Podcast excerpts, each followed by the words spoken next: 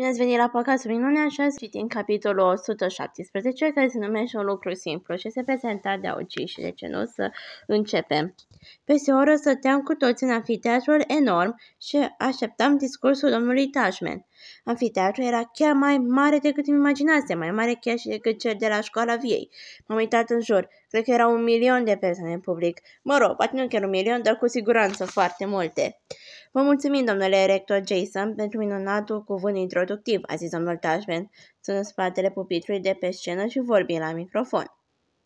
Le urez bun venit colegilor mei profesori și tuturor membrilor instituției noastre de învățământ. Bun venit le spun și părinților, bunicilor, onoraților noștri oaspeți și mai ales bun venit elevilor mei din clasele 5-a și 6-a. Bun venit la ceremonia de final de an a gimnaziului școlii Beaker. Toată lumea a aplaudat. În fiecare an a continuat domnul Tashman, consultându-și notițele prin ochelarii de citit, puși pe vârful nasului, sunt desemnat să scriu două discursuri de deschidere, unul pentru ceremonia de absolvire a claselor a 5-a și a 6-a, care are loc astăzi, și unul pentru ceremonia de absolvire a claselor a 7-a și a 8-a, care va avea loc mâine. Și în fiecare an îmi spun să fac economie de muncă și să scriu un singur discurs, ca să se potrivească pentru ambele evenimente. Nu pare un lucru prea greu de făcut, nu-i așa? Și totuși în fiecare an sfârșesc în a scrie două discursuri, în ciuda intențiilor mele. Anul ăsta mi-am dat seama în sfârșit de ce. Nu pentru că, așa cum ați putea presupune, mâine mă voi adresa unor elevi mai mari, cu mai multă experiență de gimnaziu în urma lor, în timp ce pentru voi această experiență abia urmează. Nu din acest motiv, ci pentru vârsta specială la care sunteți voi acum, pentru că acest moment din viața voastră, deși le predau copiilor de această vârstă de 20 de ani, continuă să mă emoționeze. Pentru că voi, copiii, sunteți într-un moment de cumpăna vieții. Sunteți la limita dintre copilărie și ce urmează după aceea. Sunteți în tranziție. Ne-am adunat astăzi cu toții aici, a continuat domnul Tashman, scoțându-și ochelarii și folosindu-i ca să arate către noi, elevii din public. Ne-am adunat cu familii, cu prieteni, cu profesori, ca să sărbătorim nu numai realizările voastre în ultimul an de la școala Beaker, ci și nesfârșitele posibilități care vă stau înainte. Dacă ne referim la acest ultim an, aș vrea să vă gândiți cum sunteți acum și cum erați. Sunteți cu toții puțin mai înalți, puțin mai puternici, puțin mai deștepți, sper. Aici lumea din public a cătit, dar cel mai bun mod de a măsura cât ați crescut nu este în centimetri sau în câte ture puteți alerga pe pistă. Nu este nici măcar media voastră generală, chiar că toate aceste lucruri, vă asigur, sunt importante și ele. Însă și mai important este ce ați făcut cu timpul vostru, cum ați ales să vă petreceți zilele și cu cine ați creat legături în acest an.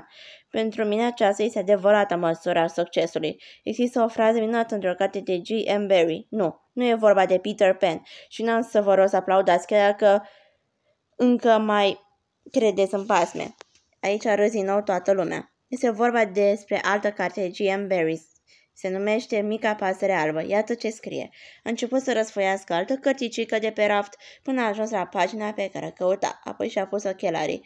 A trebuit, poate, să facem o nouă regulă de viață. Să încercăm întotdeauna să fim puțin mai buni decât este necesar. Aici domnul Tashman a ridicat privirea către public. Mai bun decât este necesar, repetat el. Ce frază frumoasă, nu-i așa? Mai bun decât este necesar, pentru că nu-i de ajuns să fii bun. Cineva poate fi bun atât cât trebuie. Dar această frază, acest concept ne amintește că noi, ființele omenești, avem nu numai capacitatea de a fi bun, ci avem și alegerea bunătății. Ce înseamnă bunătatea?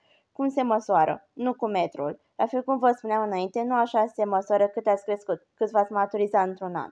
Nici bunătatea nu este măsurabilă. De unde știm cât am fost bun?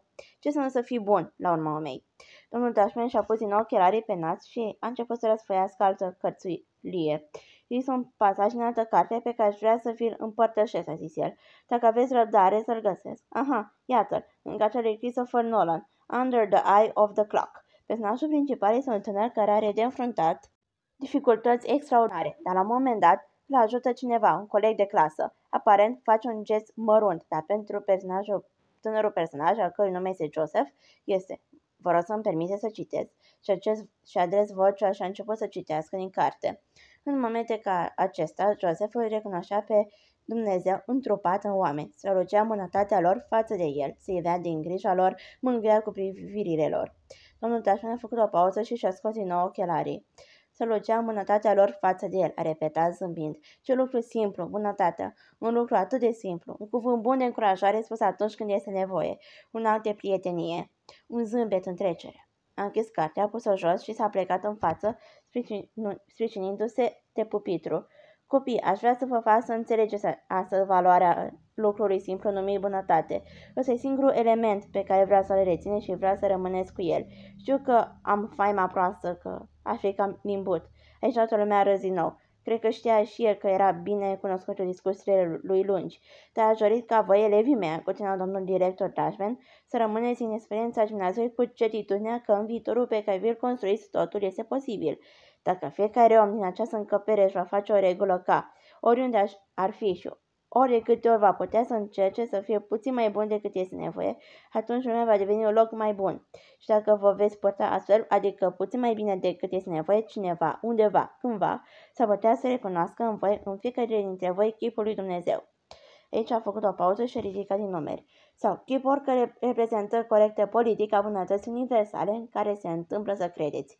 Adăugat el repede zâmbitor, ceea ce i-a tras o grămadă de râsete și de aplauze, mai ales în spatele amfiteatrului unde stăteau părinții. Și s-a fost capitolul 117 și o să citim mâine capitolul 118, care se numește Premii și se prezenta tot de Augi. Ne auzim mâine!